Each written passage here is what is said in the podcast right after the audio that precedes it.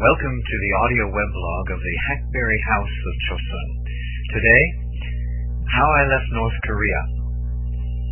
This uh, is a bilingual story. Now, I'm not going to do the Korean part, but if you'd like this in writing, I'll tell you how to get that later. You can get Korean and English in the same copy. This is Mr. Nam's testimony. He says, I grew up with six brothers and two sisters and the rationed food was enough in my childhood because my diligent mother had a side job just to make sure. I never felt a shortage. I traveled the normal route of national training that any children of communists had to go through. Everything was laid out, there were no choices. This was life in North Korea. I never saw anyone else's culture. I never watched television. Radios were only for the rich, and I was not in that category so I never listened to network news. But I did hear propaganda daily, emanating from strategically placed public speakers. As all of my fellows, for the first 10 to 15 years of my life, I never heard the name of Jesus. Well, not exactly. There was this information in my Korean language textbook. Pictures and text showed an American missionary capturing a poor, innocent child who merely wanted to get an apple from the orchard. This monster tied the child on some wood and placed a label on his forehead reading, Thief. Now, because of the constant brainwashing, the goal of my life was somehow to help Kim Il-sung and the party prosper. After my own service in the military at age 27, I entered the party, a prerequisite to any type of career advancement. A company hired me immediately.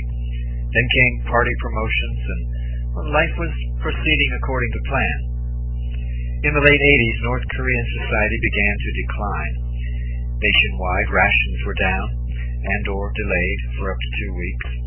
My own family status gave me less delay, but not more rations. There were still lots of talk and lots of propaganda, but less and less food. By the beginning of the 90s, things were even worse. Soon both of my parents had died within a year of each other because of starvation. There were few institutes or companies that could ex- uh, obtain extra grains, but no space could be allotted for individual farming. Why allow companies but not farmers? Why the need for such control when people are starving and dying? Why can't people be independent and take care of themselves? What terrible injustice, I reasoned. I wrote a letter to the ruling party, the very seat of authority. Why can't individuals have extra land for private gardens, I asked. And there was no reply. Not by letter. Instead, a party member visited and asked me why I wrote this letter. You're a lowly officer in the Labor Party? How dare you write a letter to Kim Jong-il to disturb? They cut my job. As a member of the party, I was worthy of a warning, even two, before more drastic measures were taken. But they skipped the first letter and wrote me the serious second warning, a severe statement of what would be coming if I did not sing the party song loud and clear. I thought that I could not survive in this society. The military upbringing, the extreme loyalty, the plans for my own career, all gone. My future is not here, I thought. I can't develop, improve, progress. That was the moment of decision.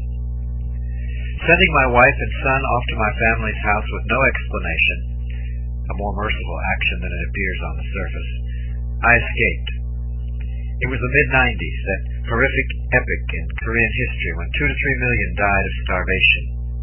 Dead bodies on the streets every day. The government was in denial. It became illegal to suggest to the visiting medical attendant that the person in question had died of hunger.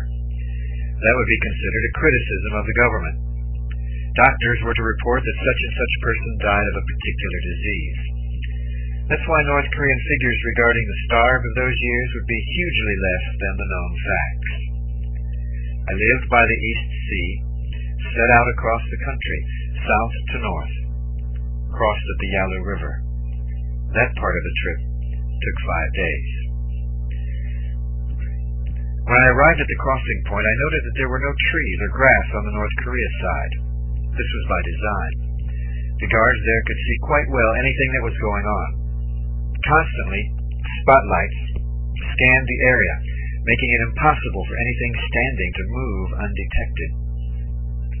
I crossed into China by crawling and slithering across the bank and the river between rocks. My first stop on the other side, at the first town I encountered, was a place where large fields of ginseng flourished. For the first month I worked in those fields. Though free, it was an awful time of adjustment with little ability to communicate, not knowing Chinese. These, there were at least some Korean Chinese workers, as there are all up and down that border area. The other problem was the constant surveillance of the Chinese police.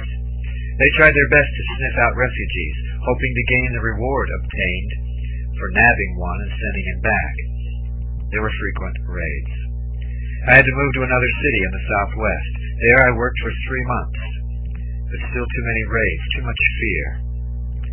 Next I began visiting Korean embassies and consulates in Chinese cities. I was flatly refused at the first one. They didn't even want to see me. There were just so many North Koreans coming over that there was no way they could process them all. In a major Chinese city further south, 1997, I was able actually to get news. Not so many defectors made it this far. The traffic flow being light, the door was open. I set up an appointment and signed the asylum papers. And the papers were approved. I was held there. The idea was that a political situation set up by then President of South Korea Kim Young-sam involving the building of a harbor in China would eventually get a lot of defectors sent into South Korea. And so for quite some time the embassy tried to protect me and many others by setting aside housing and so forth. But slowly the money dried up. Things were looking bleak. I went in to ask, what can we do? No good answers. By the time I went again, the Kim Dae-jung government had taken over South Korea. The new government proved to be unfriendly to North Korean defectors. It was the new Kim's idea that the South and the North should have a good relationship with each other. And that precluded automatically any stealing of citizens from the King of the North. By this policy, President Kim blocked the entry of refugees into his land. Further, he changed all the ambassadors and consuls in China and the third countries. The persons in charge of me asked, hey, how can we take care of you? Provide your room and board. You're on your own. So I went back to the last city where I lived. I worked in a harbor. Then I began to interact with South Korean vendors coming into China. But still the raids come. And they knew I was a North Korean. There'd be no peace there. I simply couldn't stay in China. There were no jobs, no places to live. My decision? I'd do whatever it took, even give my life to attempt to get to South Korea. I headed to far western China, finally leaving that country for Thailand, using a well-traveled route of North Korean defectors. It was a well-traveled route, but not without constant danger. At the Mekong River, I almost drowned in the severe current. As soon as I was in Thailand, my heart was relieved. I saw my face in a mirror, looking like a skeleton. I simply didn't recognize myself. In fact, I hadn't even seen myself for 20 days. There were not many mirrors up in the mountains where I slept night after night, surviving on raw corn, bananas, and whatever else I could find. But survive I did, and I'm here in South Korea, and for that I praise God. I've become a believer. I'm on God's path that leads to life. For me, that pathway began when I first crossed over into China. And I'm happy to have a chance to associate with the underground university course of study. When I first started that training, I didn't consider myself to have been even born again. But through those studies, I now want to be a gospel light, which will be turned on in North Korea. Amen. Well, uh, I believe his wish is going to be granted, don't you? And thank you for supporting him, Mr. Nam, with your intercession. Thanks for listening today. If you'd like a written copy of that, and that would be in English and Korean, just go to my home page here at Sermon Audio. From the main page, just type in Chosun or Hackberry at the top where it says Find. Click on the link that comes up, and then click on Weblog. You'll find this article entitled How I Left North Korea. It's in part one and part two. Well, also on the page, you'll be able to access all my written and audio Bible teachings, information, a lot of it, about North Korea. Please pray with me that God would have his way in this land of Chosun, but also in our lives too, as we contemplate what it is that God wants us to do, whether there or wherever. God bless you today.